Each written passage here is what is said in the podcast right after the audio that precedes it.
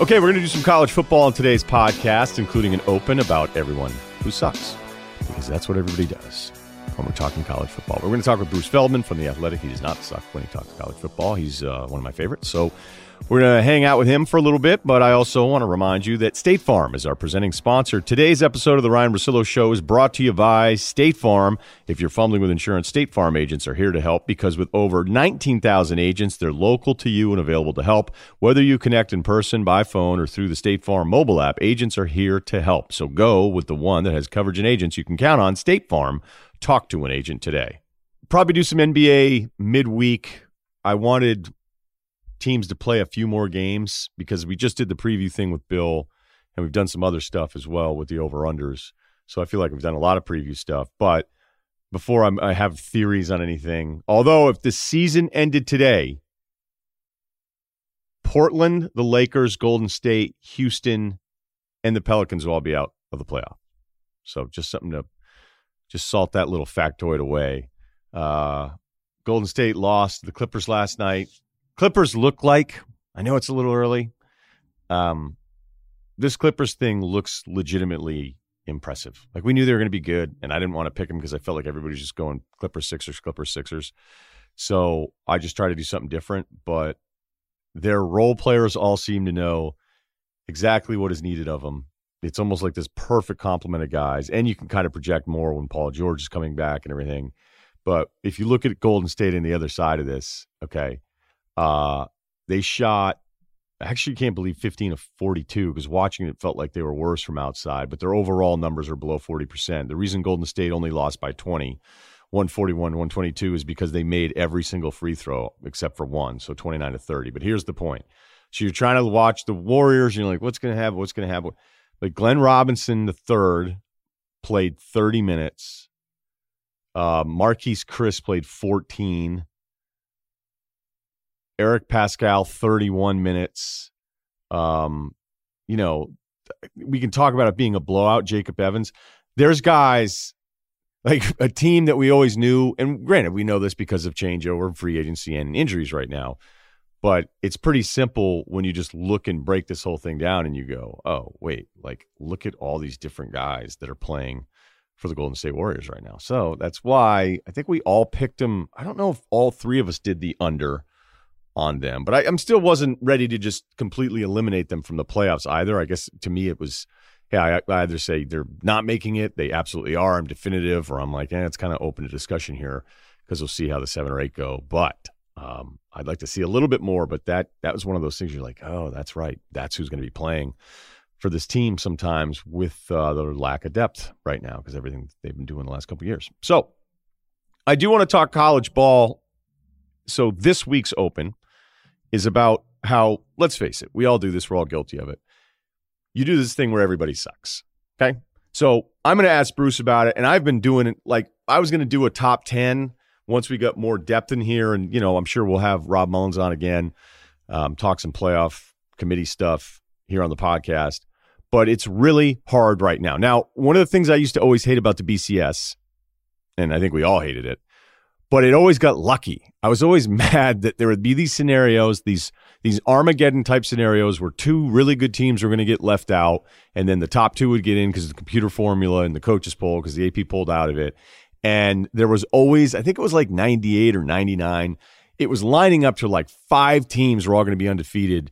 And then it all worked out. Bunch of teams had losses. They got one and two. And it was like, see, I told you the BCS working again. And it was like, no, no, no. Just because – like the best way to explain this is because the bad thing hasn't happened doesn't mean it's not still a possibility. And that would be having a bunch of teams finish undefeated. Undefeated Pac 12 champ. They probably still left out right now, especially if everybody else was undefeated. If it was a Big 12, if Oklahoma's undefeated, Ohio State's undefeated, say Alabama's undefeated, Clemson's undefeated, there are your four, done, boom. Like nobody's going to want to hear anything about, right?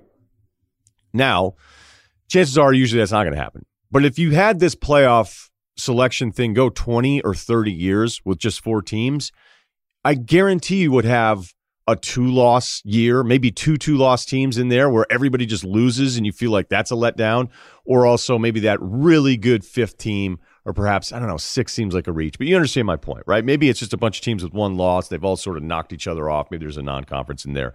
It's a possibility and it could happen. But what I see is I see five slash six teams because I'll admit I would have included Wisconsin in this because of that defense before the Illinois loss. But now I don't really feel that bad putting Penn State in there. Now, if Penn State played Ohio State tomorrow, I know I'm going to pick Ohio State. But we do this thing where it's really easy and we're kind of guilty of it. Some are really guilty of it, where you do this thing where it's just like, hey, everybody sucks. So this is my game where I'm going to break down every team like I'm a guy in the room that wants to argue against the other good team. Now I think all these teams are good, and I think all these arguments I'm going to make, I'm telling you, are bullshit. But it's what you need to do, I guess, if you want to dump all over the other team. So let's start with the team I think has the best wins. Be like, yeah, LSU. Okay, sure, they beat Texas beginning of the year, but they're not that good now. I'm like, well, wait a minute, aren't they five and two? But yeah, they almost lost to Kansas, and they could have lost to West Virginia if West Virginia didn't turn it over a million times, and they had a close one with Oklahoma State. So actually, by my math, if you really want to look at Texas, you could argue they should be two and five. Like, yeah, but they're five and two in rank. Sorry, dude, two and five on my book. Um, yeah, and they beat Florida, but they beat Florida at home, and Florida was using their second third string QBs. But like, yeah, but wasn't that the whole point that they wanted to use their third string guy? Yeah, whatever, dude. Still second and third string. And their strength of schedule is not that strong. By some metrics, it's actually really bad because they beat Northwestern State. But I'm just going to leave that out and just say, hey, look, look at their strength of schedule. Like, isn't it better to have played at Texas and played at Florida instead of having the one bad game? Nope. Look at the math, dude. Oklahoma. Yep, they beat Texas. See above. But we already went through all of that. And UCLA, who isn't any good. And by the way, Kansas didn't love that they weren't total control in that game. And Jalen Hurts, I'm afraid he might be regressing a little bit from his production at the beginning of the year. Ohio State. Okay, the only ranked team they beat was Cincy, who I guess is okay, but they beat a UCF team that's on the decline, and Smoke Nebraska, who stinks, and a Michigan State team that never should have been ranked, and none of that means much. And Justin Fields, who may be in the top 10 in pass efficiency, but he's also behind Minnesota's quarterback Tanner Morgan. So, how good is this guy? And by the way, PJ Fleck 8 0 is coming. Bama, cool. You played Duke out of conference, but that was in Atlanta, neutral field. You haven't played any of the good teams in the SEC, which is top heavy more this year than other recent years. A&M is, you know, perpetually ranked here for no reason. Their wins are Texas State, Lamar, Arkansas, at Ole Miss, only beat them by a touchdown. So, you know, what are we really talking about here with Bama? And yeah, I'm sure you guys want to give them the benefit of the doubt and everything, but they've had a lot of staff changeover as well. And look, they were down to Arkansas, who lost to San Jose State. And this is not the normal Bama D. And is Tua really a pro? That's another one you can throw in there at the end and be like, and I don't know about this Tua guy. I don't know if he's really a pro. He's always hurt.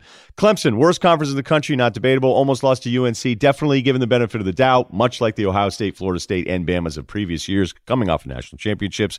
And what's up with Trevor Lawrence? 47th in pass yards per attempt. Wisconsin, well, you know what? I don't have to do that because they lost to Illinois. So that's the point. It's really easy to do. You just research a couple numbers. You say that everybody they played actually stinks. And um, yeah, for good measure, you can knock a guy's pro qualities as a draft pick. And you should probably get to the destination that you want to get to. Not hard to do. And now it's time for the State Farm Safe Bet of the Week. The Arizona Cardinals, you can count on. You're like, hey, Ryen, I thought this was the safe bet of the week. What's up, dude? Yeah, exactly. No, I get it. And I got a little dangerous a couple weeks ago. We talked about Deshaun Watson going into Kansas City and winning. And I was actually, after I did it, I was like, eh, that probably wasn't the safest bet. That's not what State Farm's looking for. But guess what? It worked out. So you're probably thinking, like, Arizona? New Orleans Saints? A defense that's allowed 260 yards or less it's actually under 260 yards or less in four straight games from the line of scrimmage. Not rushing yards, not bad. Total yards, line of scrimmage, LOS. Yeah. And they're getting Brees back? Yeah. I don't think Arizona's any good either. But Kingsbury's getting some things done there. I don't even know if Kyler's any good. I have no idea. None, zero. If you do, you're lying too. That's the safe bet of the week. Arizona going into New Orleans and figuring out a way to keep it close. If you're fumbling with insurance, State Farm agents are here to help because with over 19,000 agents, they're local to you and available to help whether you connect in person by phone or through the State Farm mobile app. Agents are here to help, so go with the one that has coverage and agents you can count on. Kind of like how you can count on the Arizona Cardinals to go into New Orleans and keep it close. State Farm. Talk to an agent today. Bruce Feldman from The Athletic. So I was going through your picks on The Athletic, and I have to wonder because you have Ohio State like doubling up Wisconsin, 35 17, I think is your pick. How much has that changed because of what happened with Wisconsin and Illinois? Like, how would you have seen this game if it weren't for that loss last week? I'm not sure it's changed much, Ryen, to be honest. I think this is more reflection. Our crew had Ohio State last week at Northwestern. They blew Northwestern off the field. And obviously, Wisconsin's way better on offense, especially than Northwestern is. But I just think what you've seen, and I've had Ohio State the last few years in some of our games and seen them up close and been around them. This Ohio State team is different, I believe, than the ones of the last few years because they look like they are playing a lot more freer mentally. They're playing faster. And I think they're just the way they prepared is different. I think the leadership around them is different. Uh, I'll be surprised if Wisconsin can hang with them for four quarters. And this is a good Wisconsin team. It's really good on defense. I just think right now this is a whole different animal we've seen from Ohio State than we've seen in the last few years you are definitely um, consistent with everybody that's seen them. You know, every time I've I've listened to a guy that I like that's then seen them, like when Herbie had them from the Nebraska game, I was like, man, he's really he's just really on them. You've mentioned that you think they're the best. Klatt mentioned that he thinks they're the best, and yet they just broke uh, the number three spot in the AP poll because they were tied there before. So as I said it like the open of this podcast, and it's something I felt for last week or so. Whenever I looked at the top five or six, and Wisconsin was in that six, and and now you put Penn State in there, I couldn't tell you you're wrong if you thought Ohio State was the best team in the country. But it does seem like you guys that have access around it, whether it's a difference in their defense, post Schiano, which was a real thing. Like when you get your ass kicked and Purdue runs all over you with the talent Ohio State has, something's wrong. Like something's off there. And so when I look at them and I go, okay, we still haven't seen them beat somebody really good because Michigan State is not good. Northwestern was all defensive stat rankings based on playing nobody, but they still get house 52 to 3. So it it sounds like those of you that have had them at some point, been in those production meetings, there's just a different vibe about this team, and it isn't so much who they haven't played, just the domination of who they have. Is that fair? Yeah, I think that's accurate. I mean, look, we were around them. I think we spent like three hours around them at their hotel the night before in meetings, met with players and coaches. I think you hit, hit on something there that was key. I did a, a story on Jeff Hafley. He's really the guy who runs the defense now. Came from the NFL. Uh, he has really done a remarkable job there of simplifying things. Because I think last year, certainly with Greg Schiano, I think they tried to do probably too much, and the players were were not flying around. I think they were a little unsure of their assignments. One of the things Hafley preaches is at the snap, I want our cleats in the ground. And what he means by a lot of that is, and he told me this in, in detail um, a, a little while back, that you know in college I don't think you can you you can either out scheme people or you can try to try to be really locked down fundamentally. I know we have so much talent. I don't need to worry about trying to out scheme people. We're just going to go really focus on being good tacklers, which is something you don't see much for a lot of reasons now in college football, and they're that and also I think letting guys play fast. And I think you see that. The other part of this is I think you know we're seeing Ryan Day's leadership, and he's been around the program and he knows it. And there's been guys who are holdovers from the Urban Meyer staff, whether it's Larry Johnson, the D line coach, or Mickey Marotti, the longtime strength and conditioning guy. But I think there was so much drama around the program, especially in the last year, First, it was all the scandal about Zach Smith, the, the former receivers coach, and there was issues with Urban Meyer's health and all the uncertainty with him and his future there. And I think right now what you see is just guys who are just unburdened by any of this. And last year they would sputter and they they would win close games that shouldn't have been close. And just watching them, I, like I'm on the field during the games and I'm around their sideline. I'm watching how they kind of carry themselves, and it is just different. You see Chase Young's personality, which is just kind of an energetic, upbeat, really kind of let's go have fun kind of guy. Whereas before, I felt like there was much more of a tension about just a tightness that they had, and I don't see that anymore. And to be honest, I think if they beat Wisconsin the way I think they will, I think people, will, the ones who are skeptical, will still be skeptical because they're going to, well, how good was Wisconsin? They lost to Illinois. You know, I think that's, we won't find out, but if people are going to be skeptical about the Buckeyes, they will not be convinced until they go to the playoff and start bullying some of those caliber teams. So that's the thing. Like when I look at this and looking at it as if I had a vote, I'd vote LSU one just because I like their two wins better than anybody else. I think there's an argument to be made of who they are offensively with their receiver depth. And there's always a couple running backs that can make some plays for it. And Burrow having a Heisman kind of candidacy here, like that feels real. So if I do that and I apply that to it, it's like, why would I give Bama the benefit of the doubt? Because I'll I'll admit watching them this year, maybe we were just conditioned to wanting to see something you know that's perfect all the time from Bama, and I'm not surprised that they're still leading the way in first place votes in both polls, but it doesn't seem the same on defense for them. And I don't know if that's because they're a different team and they've they've morphed into the scoring team the last couple years, and it's just it's going to be different, or if there's actually a real problem that we may not find out until say the LSU game, or you know, look if if it doesn't expose itself in the LSU game, then then I don't know when it would. But I just whenever I watch any of these other teams, like I go, let's not do that thing where I'm giving one team the benefit of the doubt and another team I'm not for whatever reason when it's basically the same stuff. Yeah, I think you, you said the right phrase. I think Alabama has the biggest benefit of the doubt factor from the people in the polls, whether they're voters who are coaches or not. And it's because of the track record. I mean, to a large degree, I mean, Clemson barely beat North Carolina, who's not a top 25 team, and they've been sputtering and and haven't been that sharp against a really bad bad competition. Now they've started to slide a little in the polls. Alabama isn't, and I think if they lose uh, in a couple of weeks against LSU, and that's in Tuscaloosa, I think you'll see some people who will say, well, even if Tua plays, well, Tua wasn't a 100%, or because, you know, how can you know when somebody's 100%? And that's just the reality of this kind of beauty contest, what we have. And I, I'm with you. It, LSU has proven the most. I mean, I don't think it's a great Texas team. They're not playing great now. I mean, they're certainly not very good on defense, but they beat a good Florida team. They're going to have to play Auburn this weekend. If they beat them, no one's going to have three wins anywhere near as impressive as what LSU had. And I think what they've done on offense has been remarkable with Joe Joe Burrow and Joe Brady coming in to change everything. And I think they'll get they'll get better on defense now that they've gotten healthy.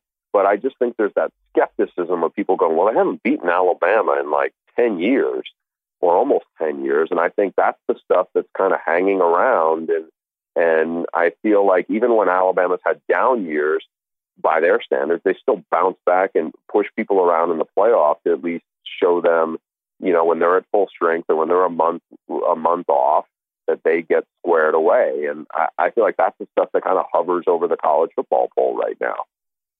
So, what do you think is going on with Clemson? I feel like it's a little bit of, hey, we know we got a lot of talent. It's almost like we can flip the switch on when we want to. It, you know, people have made the comparison. It was a little like Jameis after they won the national title. I don't want to go there because Jameis had his own issues, and some of that I feel like did cloud things at Florida State. I do think it's a little bit like the USC Leinart teams, where everybody recognized how good they were, how special they were, and it was almost like a formality to them, especially when the conference isn't very good. I mean, this is a bad conference with the exception of Clemson. And what you saw sometimes from USC and those teams were, you know, they'd have their hands full with Arizona State, they'd, they'd have their hands full with Notre Dame, and then, you know, Fresno State gave them a good game. It's one of those where they're going to blow out most teams, but I think there are some games where they're not bringing their A game. They're probably not bringing their their their C game, but they can still win. And I think it's just that's the challenge for Dabo Swinney, where Uh, to me, and I'm not saying Dabo is exactly like Pete Carroll, but I do feel like some of these guys who are more the enthusiastic, high energy guys, as opposed to these kind of guys who have everybody under the thumb where it's constantly stressed out. And I'm not saying one method is necessarily better than the other, but I think when you have that situation, you get that kind of vibe where, hey, we can flip the switch when we want to, whether they're trying, whether they whether they would say anything like that's a different story. But I think that's what's what's going on there. Now, you brought up Florida State after the title there with Jameis, and it's just something that I always think is worth bringing up because people always be like, oh, the SEC, the SEC. It's like, no, no, no, no, no. This is very simple. When you win at one of the major programs inside the SEC or outside of the SEC, you are given the benefit of the doubt after the fact. Same thing's happening with Clemson. It's happened with Clemson a couple times um, during this run. In a couple years, they deserved it. And when they got blown out in the playoffs that year, it was like, you know, all year I didn't really know that they were that good. Ohio State – after their run when they beat Oregon that following year, it was like, no, we'll keep cranking them up. I mean, Ohio State has, has had this stuff happen too. So for it to happen with Clemson is fine. The weird thing for Clemson is going to be, I mean, the remaining schedules BC, Wofford, NC State, Wake, and at South Carolina. And I just, I don't know who they're going to beat on the other side of the ACC. Like they're going to be in the playoff, and we're not. There's there's still a chance we won't really know. Yeah, and I think you're riding on the the benefit of the doubt of hey, I've seen Brent Venables what he does as defensive coordinator yeah. against high level teams. They're going to play free, and they're going to they're going to rise up to somebody else's level. And I feel like that's kind of what's going on with them a little bit, where they're okay with you know they play aggressively. And, and Brent Venables calls the game on defense really aggressively. I think more so than people when he plays Alabama, when Clemson plays Alabama, I think they know, you know what, our offense is going to score four or five touchdowns. So we can do some stuff that maybe Dave Aranda at LSU is a little leery of doing because he knows, you know, we're going to have to win a game like 10 to 7 or 9 to 6. And that's how I feel like a lot of these these SEC guys approach approach playing Alabama, whereas Clemson doesn't. I feel like they know they have so much confidence on both sides of the ball that they play a little more aggressively Mm, I don't know if it's fair to say it's reckless, but it's sometimes you see you're seeing right now.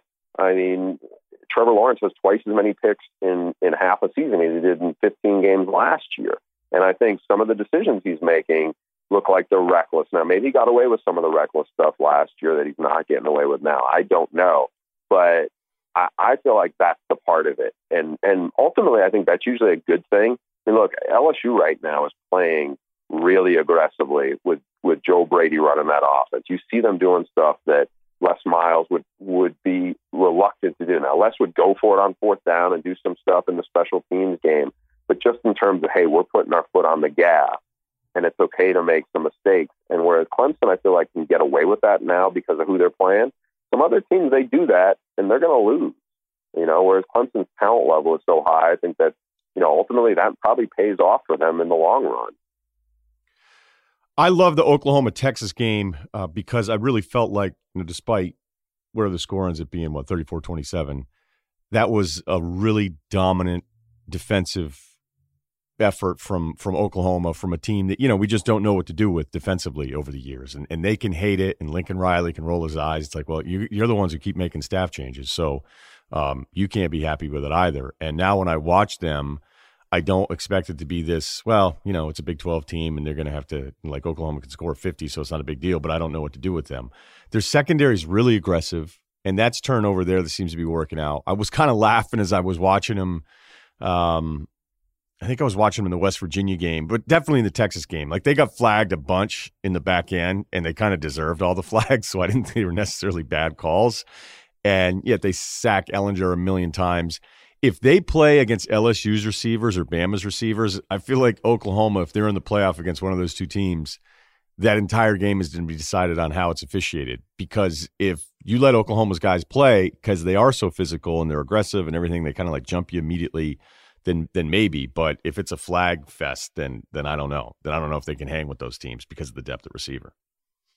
Yeah, and I don't think I, that's the thing. I mean, they're going to face better receivers you're talking about LSU right now. They have they're getting Terrace Marshall back. He's their best red zone guy. Ja'Marr Chase has been a breakout star. Justin Jefferson's good. They throw to the backs.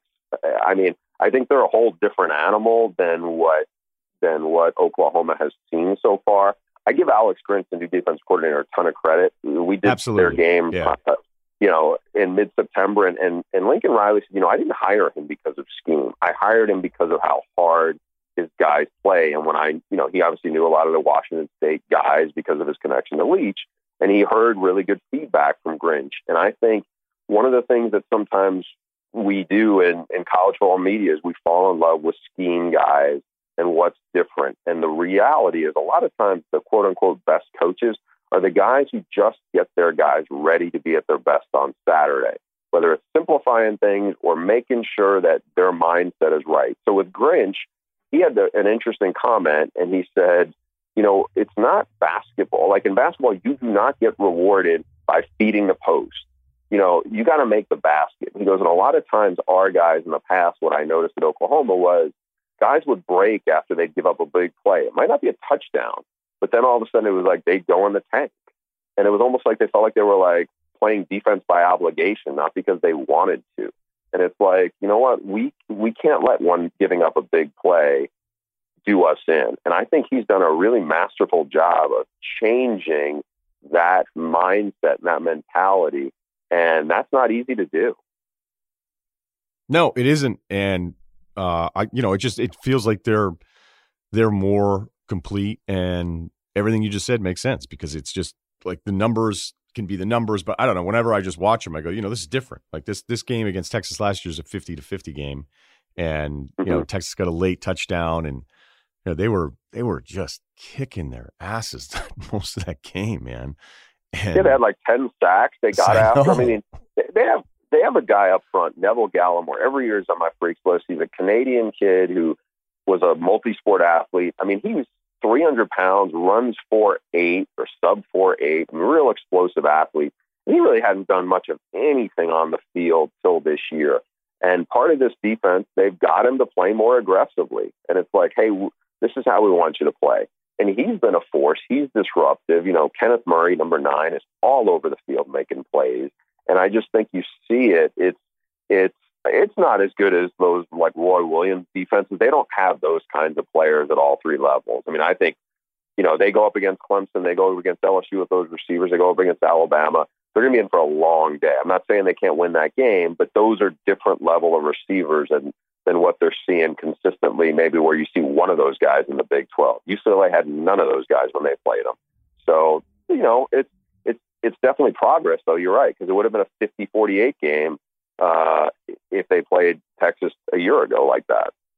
Yeah, and that's really my point. You know, I, I don't want it to make it sound like a negative thing. It, it isn't. It isn't. It's just that you're looking at an LSU with probably the most. I mean, other than well, when you have Odell and Jarvis Landry, it seems impossible to think you could have more talented group after the fact. But I think Ja'Marr Chase is a stud for them, and you know that's not even touching on the fact of what Bama can throw at you with like three first rounders there. So you know we'll see how that one plays out. Now, the Penn State game um, was was weird in that I'm like, man, Michigan's going to get housed again.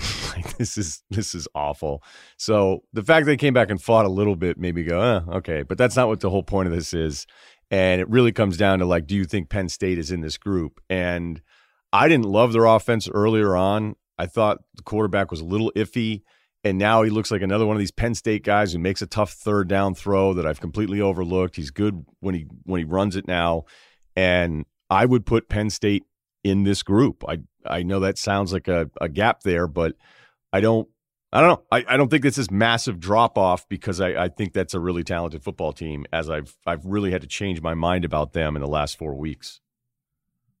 Yeah, I think they're good. I don't. Uh, KJ Hamler is exciting, and Micah Parsons on the defense.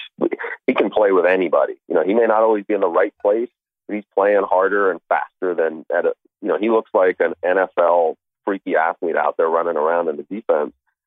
I think they're they're good. What I worry about with them a little bit is, you know, how much emotionally. I'd be curious, and this is probably a, a Fallica kind of thing. What is what is their record the week after whiteout games? Like, how do they perform? Where they have this big adrenaline dump, and then what happens in the wake of that? I mean, I thought they were going to lose a lot without Trace McSorley's leadership and all the stuff he brought. And and Clifford's a good athlete. He's a bigger guy you know, I don't know if he's going to be as consistent as McSorley was. Um, I like them. I'm with you. I think they're a legit top 10 team.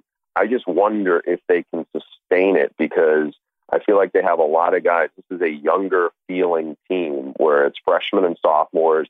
These are the recruits Franklin got going, where these are like big time recruits.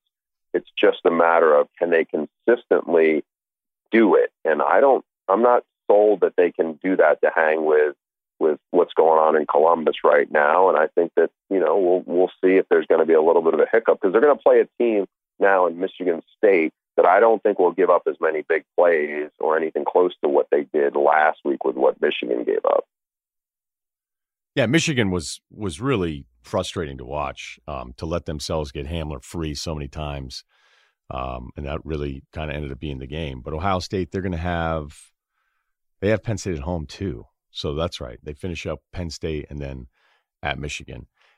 Those teams behind them, like Georgia, should not be ranked ahead of the teams that they're ranked ahead of. Um, I'm sorry, I, th- I, think that's a bad loss when you lose to South Carolina with a backup quarterback in. Um, Georgia's Third still sitting there at. 10. Third string quarterback they've lost to.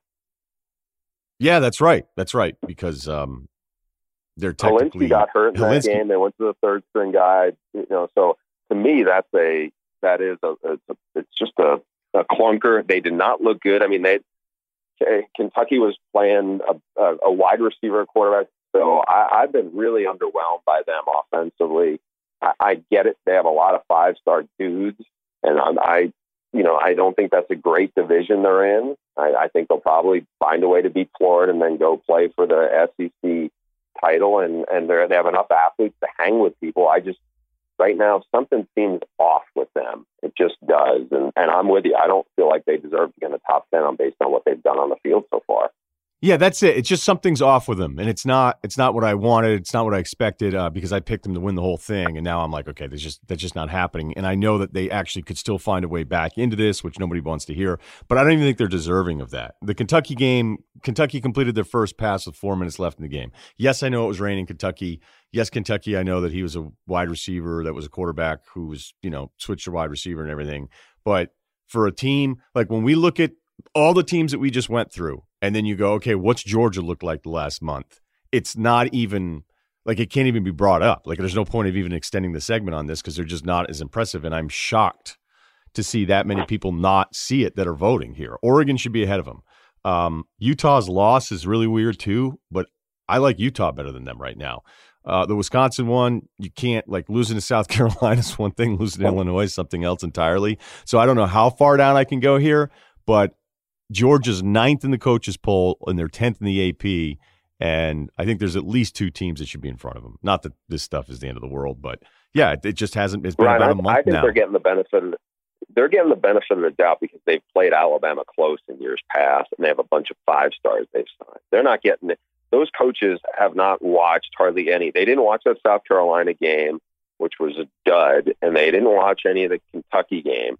I mean, I don't know how you could have watched either of those, much less both, and come away thinking, yeah, this is a top 10 team. It's not. They're not playing at that level. They're just not. So the team that I that we just brought up here because you picked Oregon uh, to beat Washington last week. I thought that was kind of a tough game to pick.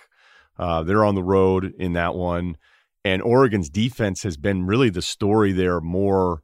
Uh, I think this year than the offense has been. And Herbert, who I I tweeted out, I go every time I'm like sick of him, he does something awesome where he'll throw like a 20 yard out to the opposite hash, and then I'm like back in, and then I feel like he just gets a little loose with it. So yeah, I, you know, I guess we wanted him to be really consistent or prove to us he looked like a guy who could be a number one overall pick. Uh, I still think he's good. I think that was a really good win. But now with Breeland out, the tight end, the Oregon defense is the thing I trust the most about this team, and that surprises me now halfway through the season.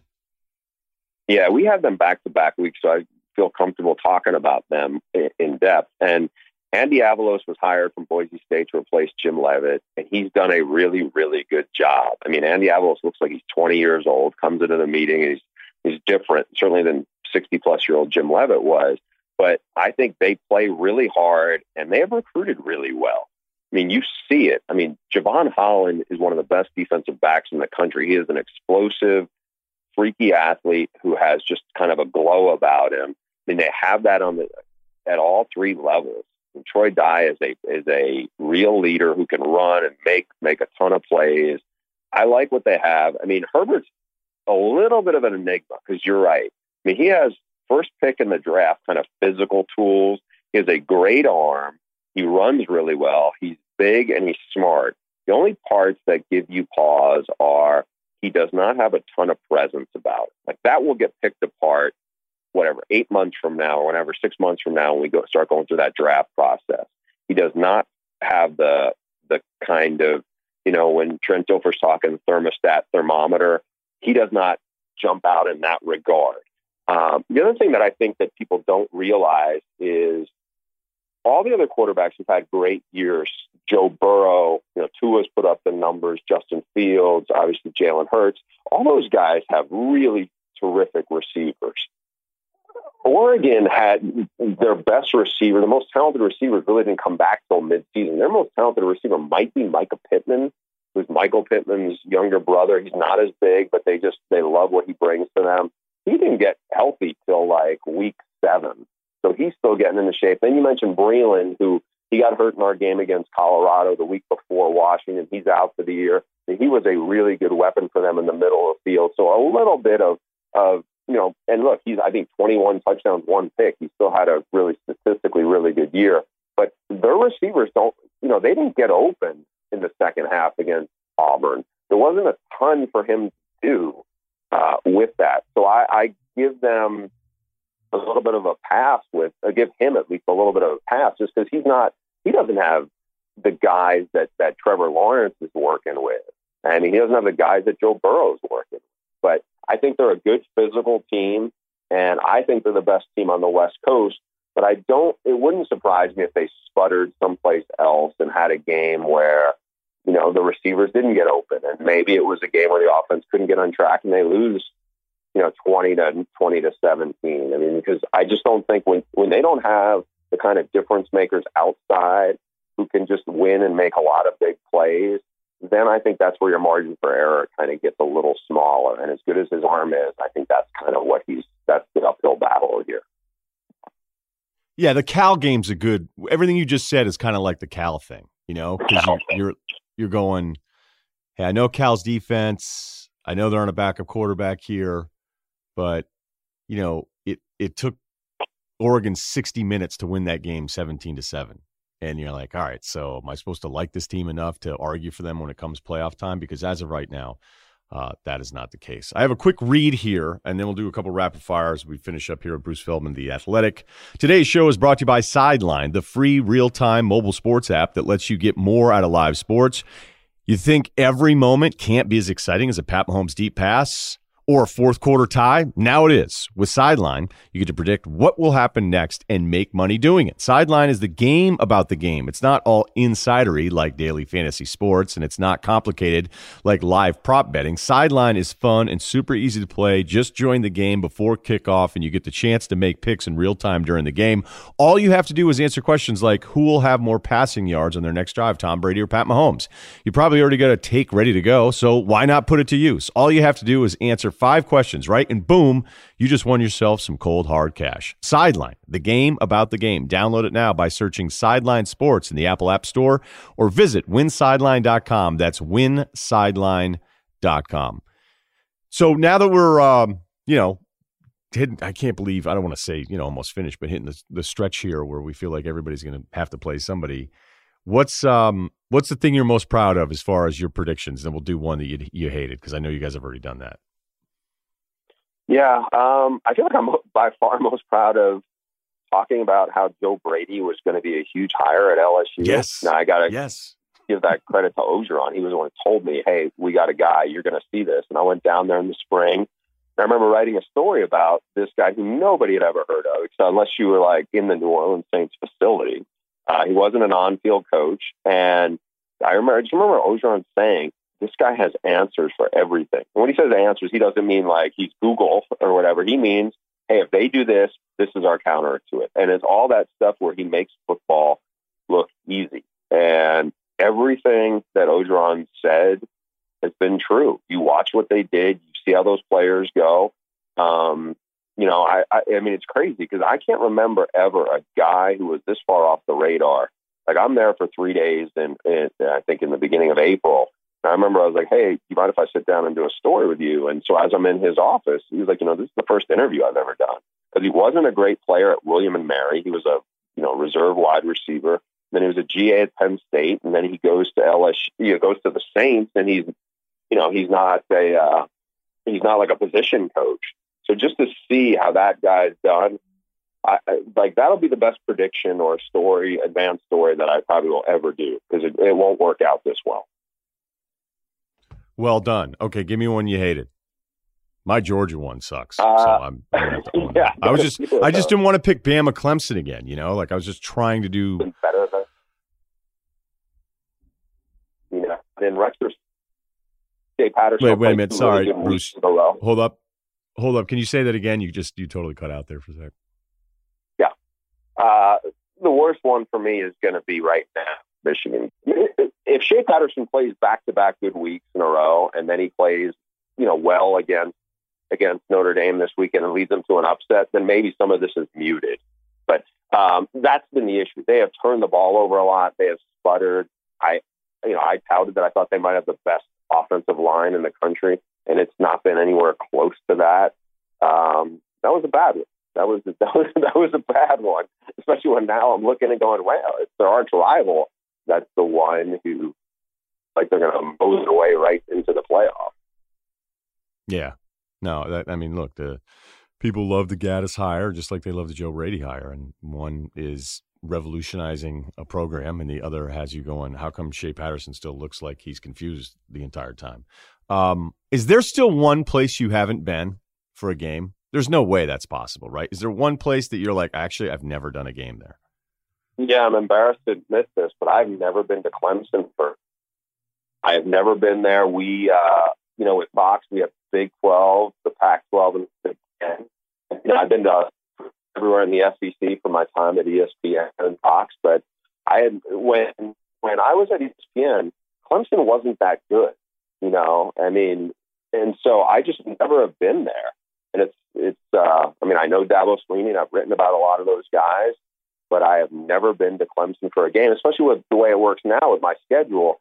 I'm not I'm working games, so there could be a you know there isn't this year, but there could be a great in season game at Clemson, and I can't get to it. Now I could I've seen them in person a bunch because they're in the playoff, but that's one place where I'm embarrassed to say I have never been to Clemson for for a college football Saturday. Okay, do you have a prediction on a coach who's going to be plucked by the NFL? Uh, the one I would think that they should be really kicking the tires on is, is Matt Rhule. He's interviewed before. He's getting paid a lot of money as part of his new deal. He's done a great job at Baylor. He spent a little time in the NFL. I just think the NFL people are going to go, this is a guy we really should hire. Whereas Lincoln Riley, I get why there there's his name comes up a lot. I don't think Lincoln Riley has a huge, you know, he knows he's got a great situation there. He knows he works for a great AD, and he knows he can win national titles there. I don't. I, I think Matt Rhule is the one that that people need to really keep an eye on there. All right, man. Hey, uh, enjoy Texas TCU, and we'll be watching, and we can follow you at Bruce Feldman CFB. There you go, Bruce Feldman, college football, and all of his work on the Athletic. Thanks, man. Okay, have a great weekend, everybody. Enjoy Ohio State, Wisconsin. I can't wait for that one. Um, I don't know. Maybe I was looking forward to that one more. We got LSU and Auburn, and uh, we'll be talking NFL on Monday with Chris Long.